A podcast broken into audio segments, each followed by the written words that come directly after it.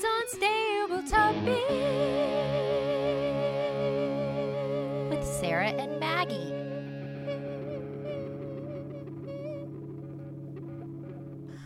Hey, bestie. Hey, bestie. Are you ready for your fact? I am ready for my fact. Okay, fact.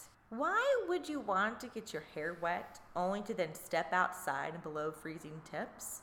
Well, for the annual International Hair Freezing Contest, of course. Of course. The International Hair Freezing Contest takes place every February. It takes place in Canadian's Yucatan territory, and the annual event has occurred since 2011. And according to the event's website, quote, the purpose of the contest is to create the most creative frozen hairdos possible. You soak in the hot springs and allow the steam to accumulate on your head while the cold air freezes your hair. That's interesting because my first thought was this sounds reckless. Mm-hmm. This sounds reckless. You lose most of your body heat through your head. Why are we getting our head wet? But they're in a hot stream, a Mm-hmm. Hot s- spring. Mm-hmm. hot spring. So they're warm. They're safe. But I think you come out of it. You got to come out of the tub. You do eventually have to come out of it, and also you still have icicles on your hair. I know. And 2011 feels kind of like weren't we more advanced as a society before we implemented this? So I'm going to jump in with my react because I feel like we're going to answer it anyways through conversation. so are you okay. ready to react? Yes. Yeah. My simple question is why? Yeah. Right? Why? Why?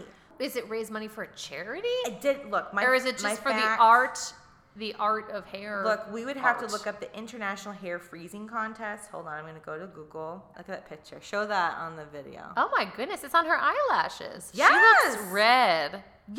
Yes, because it's freezing. It's in Canada. Right. Con, did you want to know See- what did you want? I want to know if it raises money for like a charity or if it's strictly people no. risking their lives. Yes, I don't see it. Uh, No charity. no charity. No charity. I They're say just doing it because they want to be wild. I guess they're cautioning to the cold wind. I guess if you're living in a place where regularly it's 10 degrees, That's fair. you need something to do, some excitement. Sometimes you got to let your hair down, Literally. let it freeze. Freeze. This is a great fact. Doesn't it? I thought it was nice. It's, an, it's another stop on our tour. Yes. We will not be participating. no, I will not be participating, but I will look up more photos of frozen hair. And that's it. Now it's your turn to like and subscribe. Ooh, and maybe even share this with your bestie. Ooh. See you later. Bye.